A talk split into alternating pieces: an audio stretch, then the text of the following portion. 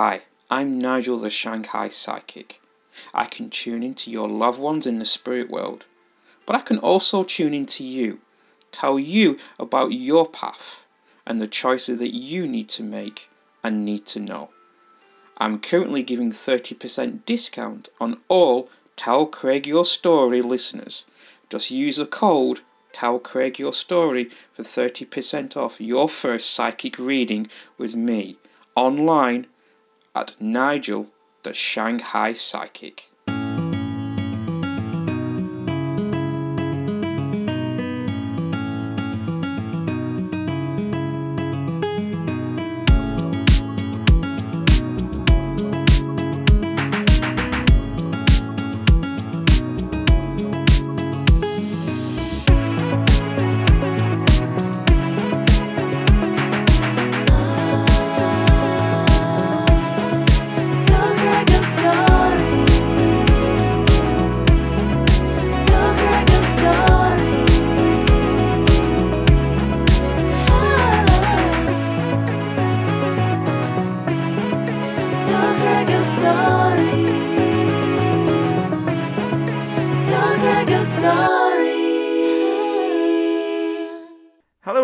Craig here. Welcome to another edition of the podcast, Tell Craig Your Story. Today we'll be speaking to Ying Li. Now, Ying is born and raised in China.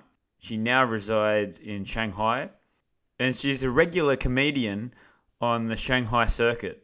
In 2021, she received the award for the English Stand Up New Faces Award, and she hosts the open mic night at the Cotton Restaurant, which promotes up and coming comedians in Shanghai. Now, Ying has performed live in Hangzhou, Shenzhen, and Nanjing as well. But before we go, please go to our website. We're at Podbean. Tell Craig your story at podbean.com. We have a link tree there which tells you where Tell Craig Your Story podcast is streaming. We are on all the major streaming services. We also have all the social medias Facebook, Instagram, Twitter.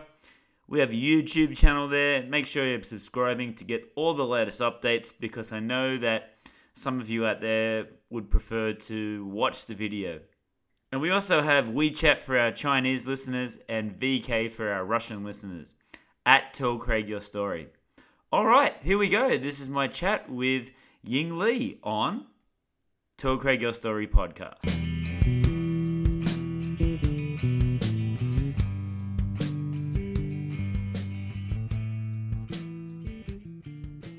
Hi Ying, how are you doing today? I'm great, thanks. How are you? I'm doing very, very good, thanks. I actually saw you perform, was it last week at Cotton's? Actually, it was great to see that uh, you're sort of promoting like the young comedians here in Shanghai. So, first off, just tell us a little bit about how that all come about. All right. Um. Uh, first of all, thank you for having me. And I did not know you were in the audience, were you? Yes, yes. I, I turned up late. Yes, but I was uh, there. Last open, week was was open, Joanne. Joanne was the open mic. Yes, yes.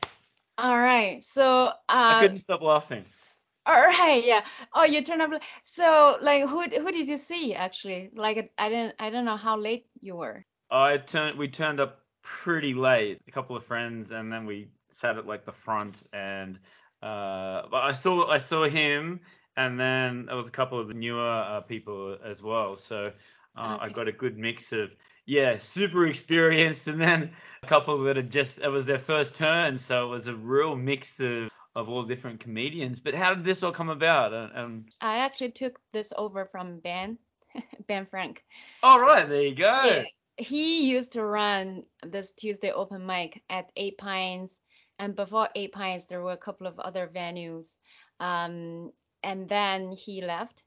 So um, then I just took over um, just for us to have a, a, place and spot to practice. That's it. Yeah. And and like for people who don't know, like the open mic is like trying like new jokes mm. out, mm-hmm. uh, getting a bit of experience behind your belt. Yeah. Yeah. Uh, open mics is a safe spot for everybody. Yeah. Uh, from first timers to the very experienced like Joe last last week uh, to yeah. test new materials and to work on some bits that still need some work on for, let's say, showcases. Yeah. Yeah, because uh, you don't test, uh, you don't know, at least at this level, maybe those very, very seasoned uh, comedians, they don't do like uh, open mics as regularly as we do. Um, Right. but like in here, everybody's kind of new. And the the guy that went after uh, the more experienced uh, guy, he he just froze. He, Mm. he said his first joke and then he just froze and he said, I, I can't top that. and then he just walked off the stage. So I was in the uh, toilet. I actually didn't. Uh, when I came out, he was already standing there, and then like I had to get up. Yeah, so that was yeah. It, anything could happen at open yeah. mic. That's yeah. And was he planned to come or because like he's been on like talk shows all, all through the US? Was it like, like random? Okay, I'm in Shanghai. I want to do some shows Mm. or Like uh, when he uh stops by, uh, Mm. he usually will get on a mic. He's a very humble uh comedian with that much experience, and every time he comes, he's like, uh, yeah, can I get on? yeah. Yeah. And then yeah, so we're very No, glad. you can't. No, you can't. No, we're fully we're fully booked. You're too good. You're too good for this mic. yeah. Yeah. It's also great to watch somebody that seasoned, you know, Yeah. because we don't have many uh, in this country, you know. And speaking of first time on stage, can you remember the first time you actually did your first performance? Yeah, very vividly. That was Tell us about it. 2019, uh, September 27th, three days after I moved to Shanghai. I was still staying at a hostel. I before that I came to Shanghai like a month ago. When I it's a long story, but long story short, back then I just uh, I had just moved back to uh, China from Malaysia, uh, like a, for a year, and then I was living in my sister's city in the northeast called Changchun. Uh, I wasn't happy there. There was nothing much going on there, and Except then spicy food. it was not spicy at all. oh, really? All right. It's uh it's in the northeast. Uh, it's Ah. um it's not spicy. Um, and then I like I went back to Malaysia twice, and then I think I stopped by Shanghai. I just wanted to move here. Uh, I actually met uh somebody who was um, doing comedy in China when I was in, in Malaysia. So he was performing in Malaysia. I was watching comedy there. And then he was like when you come back uh you come check check us out. It, wa- it was kung fu comedy. But when I when I moved to Shanghai it was already gone. So I, I think I got a little bit nudge here and there. Just started doing it. I, I think I got a lot to just get out of my chest because I was having problems re-entering the country.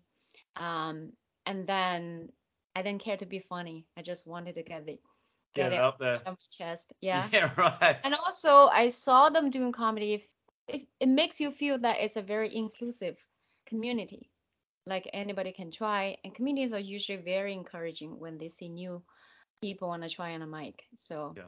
and I'm like, hey, why not? I like talking and I like humor, and this is a, a cool community. So that's And sometimes sometimes it's half the fun when someone goes up there and they, they make a fool of themselves. That that's funny as well. Like let's go back a little bit. Mm, I was I was born and raised on a farm uh, in a village uh, in the northeast. Like a back then, it was a very in the 1980s. It was a very remote village, and I made it out to go to college, and then I, I had lived in a couple of cities in China, and I decided to go see the world. Um, and I don't know, maybe professionally to to grow as well. So I went to Malaysia and I did my master's there. Then I worked there for another three years. And then in 2018, I came back to my sister's city uh, in the northeast, Right. which I didn't like. Uh, it was nice to spend a year with her and more time with my grandparents who still live in the village and some of my relatives. Right. Um, but mm, there's not much to do. Also, it's hard to fit in Yes. because mm, yeah it's pretty much yeah it's pretty much like uh, i don't know everybody is living the same kind of life you uh, get married, you have children, you work for your children, you pay mortgage. That's a very interesting thing that what you what you just said because uh, the topic is dating uh, Mm. in China, Mm. and I had the uh, three foreign people, and then I'm going to get three uh, Chinese people to sort of talk about that. And one of the things that we talked about was the pressure of, of the female uh, girls in China. They get to like a certain age, and it's like, okay, you've got to get married, otherwise they won't sort of like you, the boys. So, did you have that sort of pressure sort of growing up? Hmm I cannot speak for all the women and all the men, but I think uh, men are also Chinese men are also a lot of pressure as well, probably even Yes. more uh, financially. expectation to be successful. Mm, So they're like a, you know, they're modern men, but they're also under traditional pressure for men as well. Yeah. For women, it's the same. Yeah. I think my par my, my family is generally speaking more open-minded, but uh, I I do feel the societal pressure. Uh, even this was 10 years ago when I decided to go to Malaysia. I was 28, and I had worked for five years, and uh, professionally, I didn't see myself going further uh, with that company. So I wanted I wanted to to to grow my uh, like professionally, but also I hadn't got a chance to see the world, and I think I had the like at that time I had the financial ability myself to go do it, and emotionally mature to do that myself, and like just more independent. And also I was thinking, oh, I'm 28, uh, I'm not you know involved with the person seriously. Uh, I cannot find anybody good. I'm sorry, that's how I thought. And I, I'm like, I can't find anybody that, yeah. And then like, hey, I'm, I might as well just change my mm. pond of water. Let's let's actually go back then. Let's go back to uh, where you were born. So, uh, what was the village again that, that you said that you were born in in China? Mm-hmm. Uh, it was, I was born in 1984. So back then it was a pretty bad, I wouldn't say, yeah, pretty backward actually. Uh, pretty backward. Um, it was like I think half an hour to a town. Okay. Um, Right. we call it a city, but like it's just a town. And yeah, me, um, I grew up watching like a 14 inch black and white TV. And Yeah, that's, right. yeah, that was, uh, and that was one of the first televisions in the village that my father bought. Yeah, So right. when, yeah, when I was small, there were so many people coming to our house to watch TV together. Right. So, so what did what did your mom and dad do uh, for a living? Ah, okay, that's a good question. So they they were not farming farming. You know, when I was younger, my father, uh, like both my parents didn't go to middle school because of the situation they were in. Both of them were first child of the family, and both of them were very selfless. They put their younger siblings first. Basically, that's every, you know, first child does. Yes. Like, y yeah, you you gotta help uh the family. Um, and then because they have like five, six, seven children. Yeah, right. Yeah, if just two parents working, yeah, you can't make ends meet. What And about, what about if they have seven children, but isn't the policy one? oh, that's my parents' time. Like, a- Oh, right. yeah, they were like my parents. My my mom is 70, my my father is 68. Uh, Right. so back then it's normal to have five, Uh, six, seven children. Right. Good. Yeah.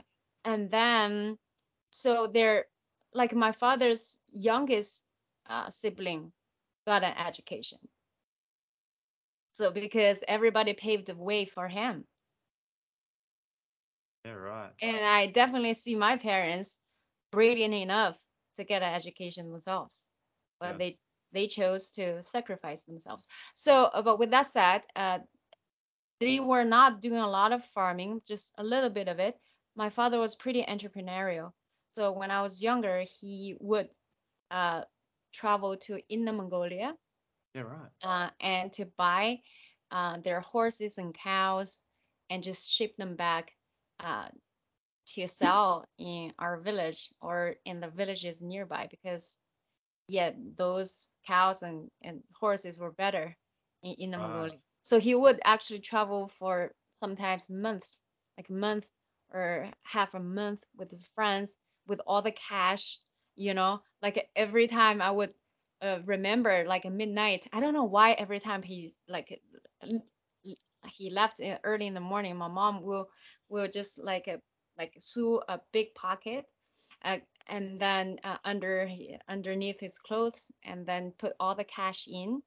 Yeah, back then I think no uh, you could yeah he could use like 30,000 kuai and go there and buy like 30 cows, like 1,000 Yeah. per per cow, and then just ship them back on the train uh, with his friends, and it would take days for them to arrive because it was slow. Sometimes horses as well, and those horses would tend to escape.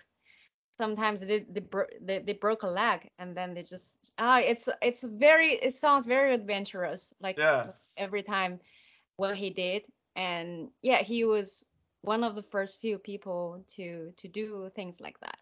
So they weren't really they were not farming farming, but this was this last and and we were pretty affluent. Yeah um in the village.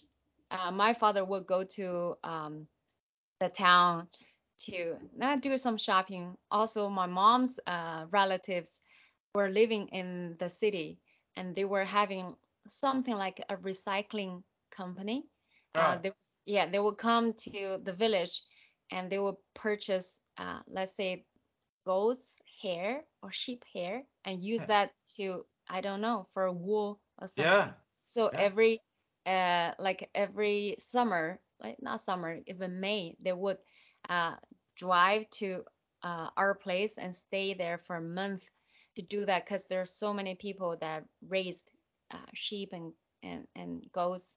And then that's the season when you have to cut their hair off because it's hot Ah, yeah, and then they was they will they will be stationed in your family uh, for a month, and that's something new, fresh air, I think, because those people were like city people, yeah. and then uh, and they would and they also enjoy being in the village, yeah. because like it's it's a change for them, eating Yeah. something organic and Oh yeah. uh, socializing with farmers uh, so they enjoyed it so much and they they would teach me how to sing songs and stuff. Yeah so it's it's very exciting. And like a lot of people uh, in the village they really admire us having that opportunity to have this you know this uh, like interactions uh, with people that are not from there. And also they're doing something nice for the villagers as well. Was, uh, and I had a, you know, yeah, you're saying all this, and it's just bringing back so many good memories. Like my first job here in China was I would go to, it was an online English teaching company, and we had a license to go into the public schools, and it wasn't the big big cities, it was the rural rural villages, and we'd go in there and set up a big TV for them and do online classes for them. But I would actually go and visit them. So yeah, I I, I was in a, a little village called uh, Juchong, and we every school uh, in Shandong, uh, it was near Weifang, and every every school in this village we had uh, our English teaching uh, company there. So yeah, I would go past uh, this this school and there was a shop there and it was a goat and there was four goats on the back of the truck on the ute and instead of like going in the backyard or, or going outside into into the farming area, they just did it out the front of the shop and they they skinned the goat and then they just sort of started cutting it up and it was like, oh, I'm this city guy. It's all of a sudden it's like, mm, we're not in Shanghai anymore. So, but uh, what an experience and yeah. I got to do uh, meet all the um, educational people there and instead of doing business first, you Mm, would find a restaurant and you'd sit there and then it'd be like, baijiu, and mm. lots and lots and lots and lots of food. and then you'd get drunk with these business guys, and the next day you'd do business with them, and it's like, this is just crazy. I'm just in living in a on a different planet. But uh, yeah, what what an experience! And I met some of the smartest kids that ever that lived on these villages. Their English was perfect, but they were all their family were farmers. So I hope they get the opportunity or scholarships to sort of get out there. So was that a sort of an issue for you? Like, were you very good at school? So me, my brother, my sister. Uh, I have an older brother, and older sister. Hmm. Um, I think my parents always had this vision that all of us would go get an education. Yes. And then I think the, I don't know, uh, we did pretty well at school without even trying that hard. Yeah, right. When when when we were like a kids in primary school and middle school, because my, my mom uh, actually came from an intellectual family. Hmm. Her family was just being very smart. Right. Um, but because of some historical reasons, you know, they ended up being in the village. So she met my father. They were not supposed to cross path at all. Right. Yeah, they were not from the my par my father's side was always farmers. My mom's side was never. Yeah, I think when they uh, met and they got married, they were pretty much on the same page, I guess. So, yeah, my brother was extremely intelligent, and I ju I think I just followed his footstep, and he was like very proud of me since I was in kindergarten. He was six Yeah. years older than me, and he was doing he was like the like a famous boy at school. He was Yeah, he, yeah, he was yeah, he he outperformed the teachers because Yeah. like it's it's a village school Wow. and the teachers were I'm I mean like I'm a pre I'm very grateful for what they've done for us. But by today's standard, they were not qualified to be teachers. Yes. Yes. They were just like some people in the village that Just a job that them. happened to went to to to go to high school and Right. then right so he yeah I, I he he was really popular at school and I was just following him uh, everywhere and and and I think it was natural for me to follow his footsteps um so all of us yeah all of us got an education. It was not surprising for other people as well in the village because they they would knew they they knew my parents were different. So they were like yeah their kids will go to college. When you were in school, were you that confident girl that could go up onto a stage, or was that something that you sort of built up to when you started doing comedy? hmm yeah it's a very good question. I think when i was a kid um my parents were very encouraging for me to sing and stuff so i would do that. And in primary school too uh, whenever i get a chance and I was not even good at singing, but my teacher would always ask me to teach the class how to sing. Right. Uh, yeah, but I think when I was a teenager, I got a little bit shy because you're a little bit more self-conscious. Yes. Um, and then high school, you basically had no ex no chance to to do public speaking and stuff. It was all exam. And then um, college, I think I yeah, I gradually got back that confidence I had when I was a small kid. Right. Yeah, I, I think I had it in me. Yes. Yeah. And then going into a university, did or, or college, did you have to move from your Mm. village? Uh, uh, where did where did you go to? Mm, when I was 16, uh, I left the village to attend a boarding school in that small town. Right. Uh, so I could only visit my parents once a month for two days. Uh, that was the biggest challenge. That's when I started feeling homesick. And also, that's the first time I felt that I was uprooted. And to live uh, in the city, I felt people were pretentious. Right. Because in the village, eh, everyone was you know, friendly, uh, up forward, uh, like straightforward, and then you you get, there's no room for being fake. Yeah. Was Yeah. there bully was there bullying there? Uh, like when you went to the city, like you being uh like a village girl, was there any sort of pressure there? Mm, I don't think there is bullying. I think there is maybe some people have a sense of a privilege or a superiority, Yes. but but you know, you can always feel that you're smart and that you're, and you're like I'm not affected, but doesn't mean that you're happy. You Yeah. still expect to have that same dynamics that you had when you were, you know, in your old environment. Yeah. But I think I was all right. I was also not interested in socializing because I'm like, uh, I'm here. If I don't go to college, I'm going back to the farm, and I go. I don't want to go back to farming. Yeah. Yeah. Yeah. So when you when you did graduate, uh, what was the plan there? Uh, Were you looking for work, or you wanted to do more study, or traveling, or what what Mm. was the sort of plans there when you finished? hmm I think typically for Chinese people, kids, when they finish, like you're expected to get a job, get married. That was then. So I graduated college. Uh, I was thinking of doing the same, like meet somebody through blind dating or Yeah. somebody introduce a person to you. Uh, but that did not happen that way. You know, it's not a script written for everybody.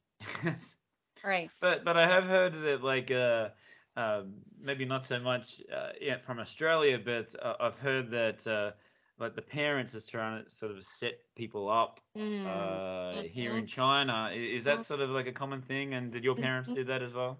Yeah, I wish my parents could do that for me so that I wouldn't be single, but they only know farmers. Right. And it saves you doing online dating or going to a bar, right? Yeah, they only know farmers, and I don't want to go back and farm. Yeah, so I, if they could, they would. Yes. Definitely. I think if they could, they would. It's very funny, you know. Um, when I was studying in Malaysia, I met so many friends, uh, classmates from different countries. Like, let's say I met uh, a lot of people from Pakistan.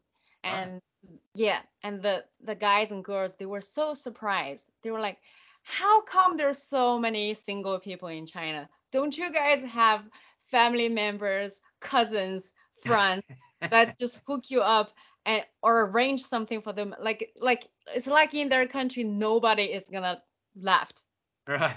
you know? Nobody's gonna be you know it's it's it's just not like here i think china is you know uh transitioning from a traditional society to something very western. Yeah you know something very western. So it's yeah it's very interesting. It's like it's not like a india india is transitioning but they're still following a lot of, of their traditions when it Yes. comes to dating and marriage. But for us we just we transition from the traditional you know uh, society to something very different. So it's Yeah. like there's no middle ground you know? Like let's say um now it's 2020 like maybe 20 years ago probably there were no single people. You're either you know married or maybe widowed right Right.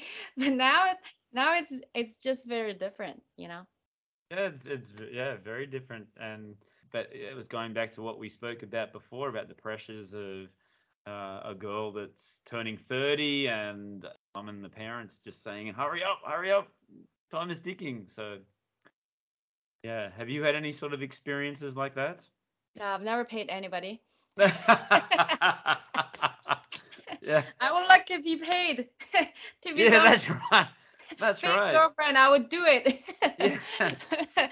so Boy. no no i i don't i, I think uh yeah because every family is different i don't think for my family i had to do that no Yeah. yeah And when you did go to Malaysia, uh, what was your sort of experience, first ex like expectations, and then actually getting there? What what was that sort of Mm, first feelings, and you know, That what was you a very good question. Cause that was my first time going and studying and staying and living in a foreign country. the eyes wide open? Right. Yeah. I was expecting Malaysia to be like Australia and America, but Right. it's completely different society. And I was my for my first week, I was a little bit bummed because uh, this is nothing like Australia or America. Because like uh, I um, I met some local students and from your first conversation, you just realize, oh, this is a different society because the, they were very curious about international student as well.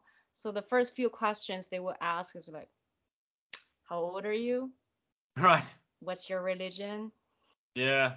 Sorry, their religion is Muslim, right? Is it Muslim? Uh, Majority? for yes, uh, Yeah. for because um, Malaysia is a multi um, ethnic country. Uh, there are majority of them are, are Malays, so they they are born Muslims.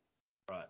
Uh, okay, but the more how to say, I wouldn't say open-minded, but the mild ones compared to the extreme ones. Uh, but the country is getting when I was there towards the end, it was getting more Islamic. Right. So yeah, it was not like a. I think the peak time for Malaysia was in 1990s or maybe early 2000. It was flourishing. You know, Hmm. it was because I have friends and and professors. They also missed that period of time. They were more like diverse. Like usually, like people from this, this different ethnic groups, they got along well, and that's what made that country good at that time. But they lost that. So it, yeah. And then, you know, the Indians and Chinese and minorities felt that they were second class citizens. So there was tension between all these groups, and that also affected how you feel as a foreigner there. Yeah. Very, very interesting. Mm. And did it take you sort of, uh, how long did it take you to finally settle in? That uh, that took you take you a while to do that, or was it? I think we live in a yeah, live in a foreign country. Every day there's something new. Uh, yeah, but for me to accept that this is a, you know, this is not, it is Malaysia because it's Malaysia. It's different from other countries. And then you came here for experience, not comfort. That was always in me. When I Yeah. when I went there, I'm like, I'm not here for comfort. I'm here for experience. Yes. So yeah, there are challenges here and there. That's why it's exciting. And I think I'm a adventurous person um, when it comes to, you know, uh, meeting people Mm. and then yeah, enriching your experience. Uh, so so I don't think it, it took me that long. Also, I've met really, really great people that I could learn a lot from. Like one of my professors saying that because yeah, he he studied in America, uh, so he could relate to our experience. So it's like when you are living in a foreign country, you do not expect the locals to accommodate you. You have to do the work yourself, especially there's when there's a lot of difference because you already you're the more adventurous one. You came all the way there. You are not sitting around waiting for people to accommodate your need and stuff. Yeah. So I think that changed my mindset. Yeah. Do you have a, have a highlight of Malaysia? And how, No. how how long did you stay there for? I was there for six years. Six years, right? Yeah. Um, And sorry, sorry, did you do any more traveling after that? Like once you went to Malaysia, normally you, you catch the sort of like the travel bug. Did you get an opportunity to go elsewhere? all right. Yeah. When I was uh, studying, I did not do much because I I was a sponsor myself financially, so you got to save money. Right. But after I started working, I did uh, like nearby countries of Thailand, Indonesia, um, yeah, it's just some Vietnam, right? These countries, yeah. Um, what did you think of Southeast Asia? Because then again, uh, compared to Malaysia and China, Mhm. they're a totally different world as well. So Mhm. I loved it.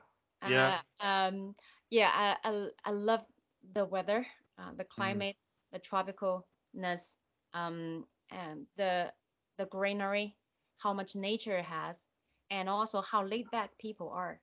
Very chill. Yeah. At first, it took me a while to accept that uh, they are not working as much as Chinese people. Uh, like, you know, here almost nothing stops, nothing closes. Even banks work on weekends, but there it's a different vibe. So like, why are we working that much? when we have the nature, when we have the resources, you know, we just chill and enjoy life. And after a while, I'm like, hey, yeah, this is cool. Yeah, Yeah. why do we have to become workaholics? That's right. Yeah, That's right. That there's more more to life than just work, and and I try and tell them all the time. They just don't listen. They don't listen to me. nobody's gonna listen to me. No, no, no. Yeah. You have a five day holiday, but then you've got to work.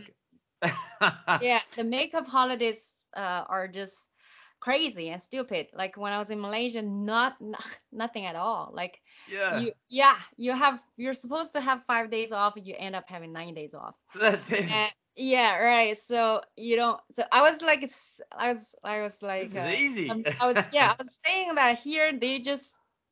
they, they're just showing off that they're better at mathematics. They can do all the calculation with the, with all the makeup holidays. And like, what's the point? Yeah. So I don't. Yeah, I still I still find it hard to, yeah, to reaccept some of the things that I grew up with. yeah, right. Yeah. So you come back uh, to China. Did you say 2018 that you come back? Yeah. Yeah. So obviously for anyone, uh, but especially China, but you're you're a, a local. So what were the difficulties coming back? Like like you said there was troubles with your visa or what, what, Mhm. what were the issues there? Like a reverse culture shock. I think. Yeah. everybody- yeah, everybody experienced that. Um, ah, I think the lifestyle, Yeah. basically, lifestyle, as I said, like how much people work and how little people talk. I mean, really, really talk. Because when I was in Malaysia, we had so much free time. Yeah. Like I could so much. You spend so much time doing nothing with with your friends. Like uh, you meet you meet up with a friend, and you can hang out for the whole day yeah. you have nothing to rush to. Yeah. Here, like, it- like you know, you, you're constantly uh, anxious about something, Yes. right? There, like, it's just pure uh, inner peace, I would say. Yeah, more inner peace, more holidays, less financial pressure, and also I was living as a foreigner there, so I had not much of a responsibility. Yeah, but coming back here, I just feel that um, all my friends, uh, the local friends, um, so they were all basically either married or divorced. Mm. Uh, you know, Yes. with kids, with the kids and family and relationships, uh, in-laws, work, um, and career. So it's just it's all problems. Yeah. I can totally relate to it. I went back to Australia just recently. I just come back. So when when did you make the decision to come to Shanghai? Like a year, a year um, after I moved back to my sister's city. Yeah, it was time. So where where were you when the first uh, COVID broke out? And for you, uh, tell us about your situation and how you sort of dealt with that period. Mm, I was in that was uh just a few I moved here at the end of September Hmm. and it, it happened in January. Right. Yeah. And also uh my parents and my brother they live in Hubei province. Like uh yeah, it's uh if you take the train it's like 20 minutes from Wuhan. Yeah. Right. Wow. Yeah, and then so I uh yeah, I wasn't I didn't even know about it and we in Mm. Shanghai until my brother called me. He was like this there's this thing going on. Hmm. gotta check your ticket if you could come back. And I still didn't check. And then I just saw a lot of people canceling their trips. And I I I at first I couldn't get a ticket to go back because that was my first experience uh, of buying a ticket in these years during Chinese New Year. And I wasn't good at you you know waiting on the app to to grab a ticket. Yes. get a ticket, and there are a lot of people dropping. And my brother's like, now you can get a ticket. So I got a ticket, and then I went back, but he was like, you have to wear a mask. Yeah. So I was wearing a mask on the train. I, I went back, and then like um like 10 hours, I was in my parents' place, and I was supposed to meet my brother's family, and then he Hmm. called me up. He's midnight, so I arrived in the morning. Midnight, he's like, "You have to go. They're gonna lock down the city." Wow. Then he just drove me to um, uh, drove me three hours to a nearby province to take the the earliest train back to Chi- uh, Shanghai. And Mm. like, you don't want to be locked down here. So I came Yeah. here, and I also don't want to be locked down here. Yeah. Like this is Shanghai. It, I had a small studio apartment, uh, and I I'm a very outdoorsy person. Mm. And I basically had I just moved here like a few months ago. I Right. had not many friends, and then I'm like, I gotta get get out of here. It's a good excuse to go back to Southeast Asia. Yeah. I wanted to go back to Malaysia, but uh, I had to apply for a visa. It, it took at least three days, so I'm like, I'm just gonna go to Thailand. So I to Right. Thailand. Yeah, I went to Thailand and uh, wanted to stay there for for let's say 10 days and go to Mal- uh, Indonesia, Mm. but Indonesia denied my entry because of the situation. Mm. So I just stayed Yes. I stayed in Thailand for 50 days until um, mid March, and my brother was like, uh, uh, "You have to come back. They're gonna shut down the borders." So I came back like a week before the borders got shut down. Then I was here, but this lockdown I didn't do well. This one's my actually my first lockdown. Lockdown. I was never locked down. Right. This this past one was, was terrible. Yeah. Well, well actually, uh, tell us about this because I left for both times. So, what did you do? I, I noticed that you started like a blog uh, or like a, a podcast thing where you were, you were interviewing people during that time. Is that something that you were doing to sort of pass time? This one we did online comedy. Right. Um, and I think, uh, yeah, for at least a month. That, yeah, that kept me busy, but I don't think it's uh I, I still don't think that's uh that's you know it, it cannot it cannot cancel out the damage, you know. Hmm. Yeah. Like I said, I'm very outdoorsy. Yeah. So yeah, it's um yeah, it's it's just I think for anybody that's outdoorsy that that you know that constantly meet meets up with their friend, they got things uh going on, you know, they got eh, yeah, they're very very active. It's just hard. You could pretend that I got myself busy doing this and that, Hmm. but still, uh, yeah, it's eh, it's just very uh, it's a lot of damage.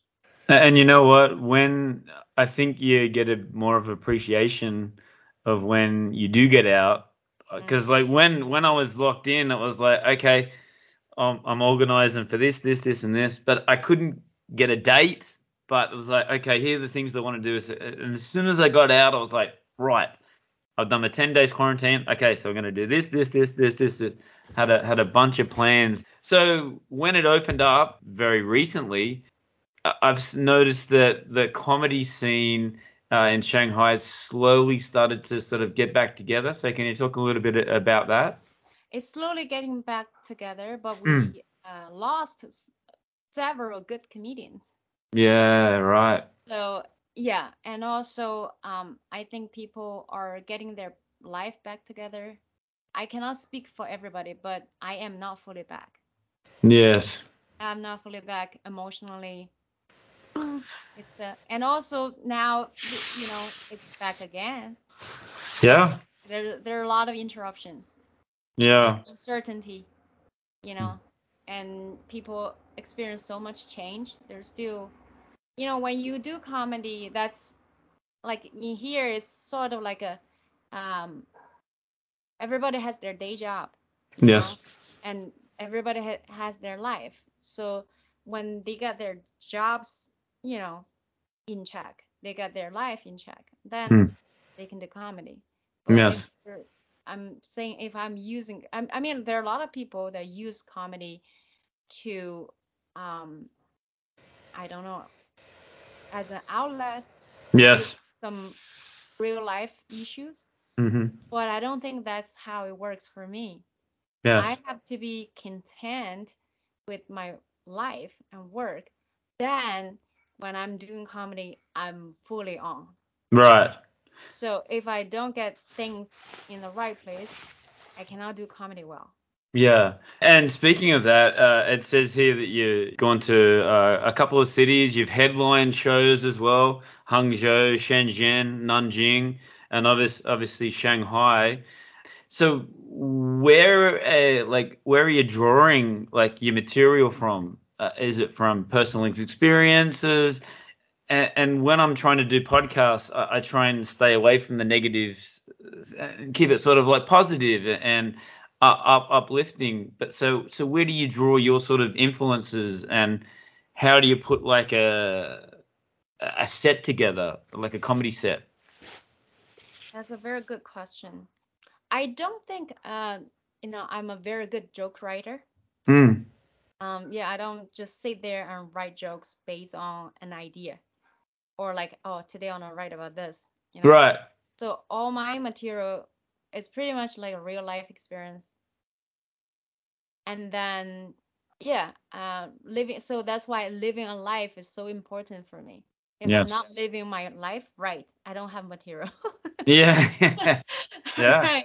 So, right. So that's a, yeah, I like the fullness and richness of life. Mm. And then uh, it could be good or bad. Yeah. Yes. It's it could be like a, a very exciting life experience.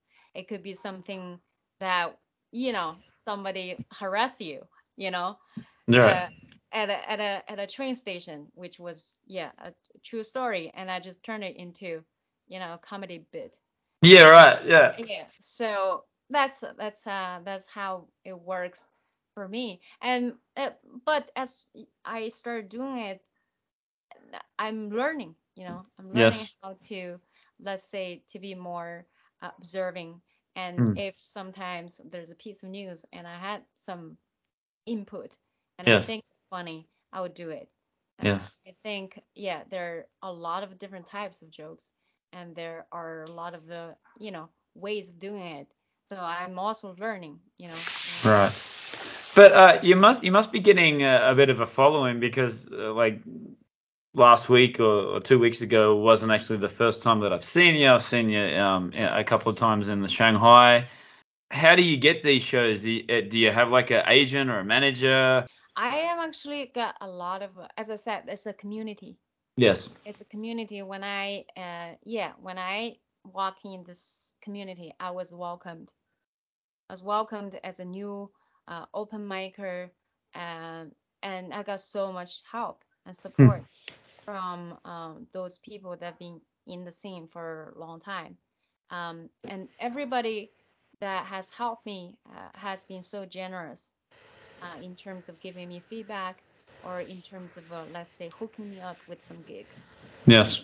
Yeah, it's uh, it's the, the help and support um, I got from them.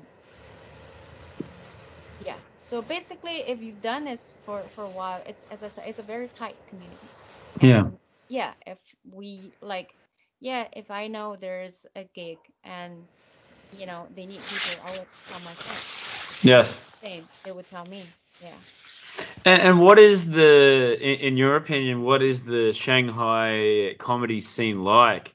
Uh, I'm sure, like with any sort of business, it, it has its ups and downs, but do you have times where it's peaking, like obviously the weekend, or uh, like if you have like an international sort of comedian come in? I mean, like, tell us a little bit about the the Shanghai uh, comedy scene, in your opinion. I think when I moved to Shanghai, I saw a couple of international uh, comedians, mm. and that was the end of it. And right. Yeah, the pandemic happened.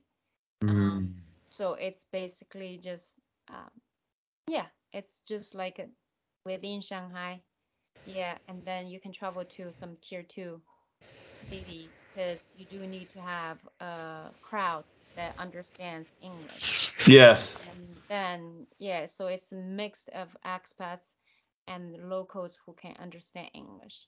Hmm. Right. So yeah, and also now I think uh, there are more and more Chinese people that are interested in uh, English stand-up. Yes. For reasons for a few reasons. Some just uh, come for laughs, some come to practice English, some just come for experience. It's a cool event. Yes. Yeah, it's a cool event for for many people. Uh, yeah, and then comedians wise, uh, as I said, because of uh, you know the pandemic and we are having a small number of comedians at the moment, especially And- active ones. Yeah.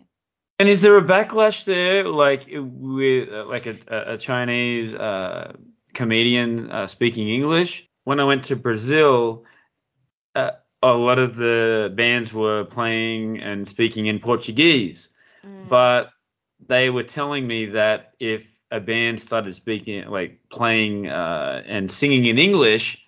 That they, they were like, oh, you're against us, you know, you're trying, you're, you're a sellout, you're not sticking to your roots. Mhm. Uh, it, is that something similar in China, like with, with speaking, doing English uh, comedy? Again, I cannot speak for everybody, but I Mm. I definitely think uh, your proficiency level does make a difference. Uh, it it could be a good difference, it could be a bad difference. You know also like a you know to be funny sometimes you don't have to be the good the best Yes. you don't have to be the best right. language speaker That's right. right sometimes maybe for some people it's the it's the whole package uh, your persona your story uh, the fact that you're speaking a language as a second language Yes. that's the funny. You know, I have people that made me laugh because the way because of the way they speak a language. Yes. yes. Right. Yeah. So then I think you just need to find your niche. Yes. Right. Yeah. But like because there are also different types of uh, comedians. Mm. Some people, some comedians, they just riff. you know, Yes. Then then you really need to have good control and command of the language. Yes. Right, if you go that direction. But if you just go by your scripted jokes and these jokes are great and a work with your per- persona, uh, that's your that's your niche. Yes. Actually, that reminded me too. I saw on on your WeChat you had like part of your set, and there were uh, it said like Italian heckler. I don't know. I don't know if he was your friend, but every time you wanted to start a joke, he, he'd want to say something. Mm. So so how do you deal with something like that? Have you had like experiences in different cities where someone's sort of like, shut up, I want to just tell the jokes, you know? Oh, uh, thanks for checking them out. Actually, here I have barely been heckled. People here are pretty nice, Right. and they are nicer to girls. Ah. Yeah. Okay. they're nicer to girls. Uh, a lot of people, like for example, uh, Chinese crowd would think, "Wow, you're doing it in your second language, and you're great. You're one of the It's few Impressive. Yeah. locals, and you're the one of the few girls doing it with a bunch of uh, native speakers. That's how they see it. Yes. So they are they they they're like, uh, you're what you're doing is great. So they are actually very very supportive. Um, and also like when it comes to an expat, like can you imagine a white guy sitting there heckling a Chinese girl, yeah. right? that Because doesn't like make- uh, I, yeah, also I think there is something to do with the the local culture here. It might happen in other countries as normal. They're like, oh, you're there, you know, you're same as everybody, you know. And sometimes if I heckle you, I want you, I want to see how you deal with that. I want you to be funny. I want you to use that and make it even funnier. I trust Yes. that you can do that. Maybe Yes. they're challenging you, right? And also they don't mind that, you know, you're doing something harsh but funny to them Right. they Yes. have they, ha- they have a, a culture of comedy here um yeah here is it's it's new people are trying to protect comedians as well i think sometimes crowd want to do that too they're like oh everybody's new i'm not sure if i'm you know being a little bit challenging Yes. I'm not sure if you can handle that so i better Yes. not do it all right And that that's how I felt like when uh, I was watching some of the newer comedians there that were trying out at that open mic. I wanted to laugh for them, and they were just stumble. Yeah, I know it's all experience as well, but I was w- wanting to laugh and just give them some support. You know, you just want to hear that laugh, like a little bit of a laugh, and get a bit of an acknowledgement. Speaking of that, you actually won an award, New Faces Award 2021. it was it was uh, as I said, it's a lovely community. I think uh, the organizer Ian Badenhorst. I don't know if you've seen him. Yes, of course. Yeah, he he wants to encourage uh, younger, newer comedians, you know, to yeah to do well. So he got us a, sp- a sponsor. Um, yeah, and, And I think I was actually at that show as well, where you won the award, right? It was like a. Yeah. I was You at that one as well. Yeah, I was there as well. Yes. yeah, uh, and then um, so he got us a sponsor. Um, there was prize money. It was all yeah. Uh, It was down to you and the American guy, and you won. And you won. Or, or like with, with the voting. Yeah, there were three guys. There were three of us. I was Right. surprised because I thought like Han, uh, was another Chinese guy actually. He did really well, and there was an American guy. Yes, um, the American did guy. Yeah. For the well. was- yeah. Yeah, yeah, he he was having dress. Uh, I was completely surprised. I was shocked. Uh, I didn't know. Uh, yeah, but it was yeah, it was it was lovely because Yeah. Sort of like you know were kind of a new.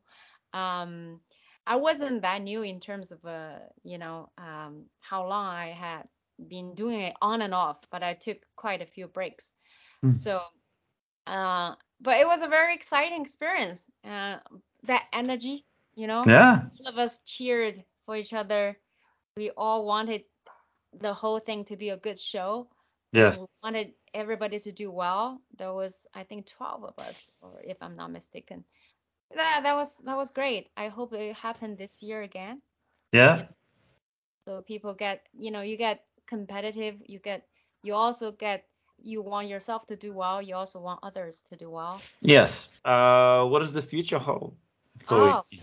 I like it when it's uncertain. That's good. And also, I think we have all learned that there's no use to make plans now. yeah, that's right. Right. That's right. The plan, the plan is that we're gonna go back into lockdown eventually sometime. Uh, I actually never planned anything. Long so term. I'm, I've never. Hmm. I'm my life now was nothing that I had ever envisioned. Right. So I like it to, you know, not know it. But that's great. What advice would you give to like a up up and coming inspiring comedian that Uh, wants I'm to do what you're doing? I'm still new, new, new. I'm still very new. Uh, but if somebody uh, is interested in doing comedy, Hmm. um, just keep doing it. Don't stop. Well, I think what you said also is that there's not just one particular comedian. There's all different styles. Like you said, uh, there's a guy that just writes down different jokes, and one talks, oh, I saw this the other day, talking about stories and relating it to us. So I think that, yeah, uh, it's all different. Try, go to those open mics and just try it out. If it doesn't work, try to do something different. So. Yeah. That's what I think. Social medias and where where can we find you, especially for our Australian listeners? How do we find you? How do we find your comedy? Mm, I actually have not really posted stuff uh, online because um, I'm relatively new. I don't want to burn my materials. Uh, yeah, but in here we use so much WeChat, so I do have WeChat channel, and Hmm. you have my WeChat. Um, that's I'm very bad at social media. Yeah, I don't, I don't, I cannot manage, let's say Instagram, YouTube, all of this. I Yes. just don't. I'm very old school. Um, so if I just post something on my WeChat moment, if you know I have, if I make some, I don't know, videos, or if Hmm. I decide to upload a clip, um, yeah. But yeah, that's that's usually where I put my stuff. Okay. All right. Before we go, is I just asked a couple of quick questions. You give me your top two or three as of today. Don't think too hard about it. Are you ready? Yes. All right. So, uh, music. Give me your top two or three favorite artists or band of all time. All right. Let's see. Uh, I'm listening to Burna Boy, Yes. and then uh, I like James Blunt. Oh, cool. Yeah. And I think Beyonce is pretty good. Uh, your top three favorite movies of all time. Uh, what was that movie? Uh, directed by Mel Gibson. Uh, Apocalypse. Apocalypse Now. Yes. Okay. That one was good. Um, I think. Oh, Good Will Hunting. Oh, come on, great movie. Damn, I was watching Titanic the other day. So, come on, right. classic. And books.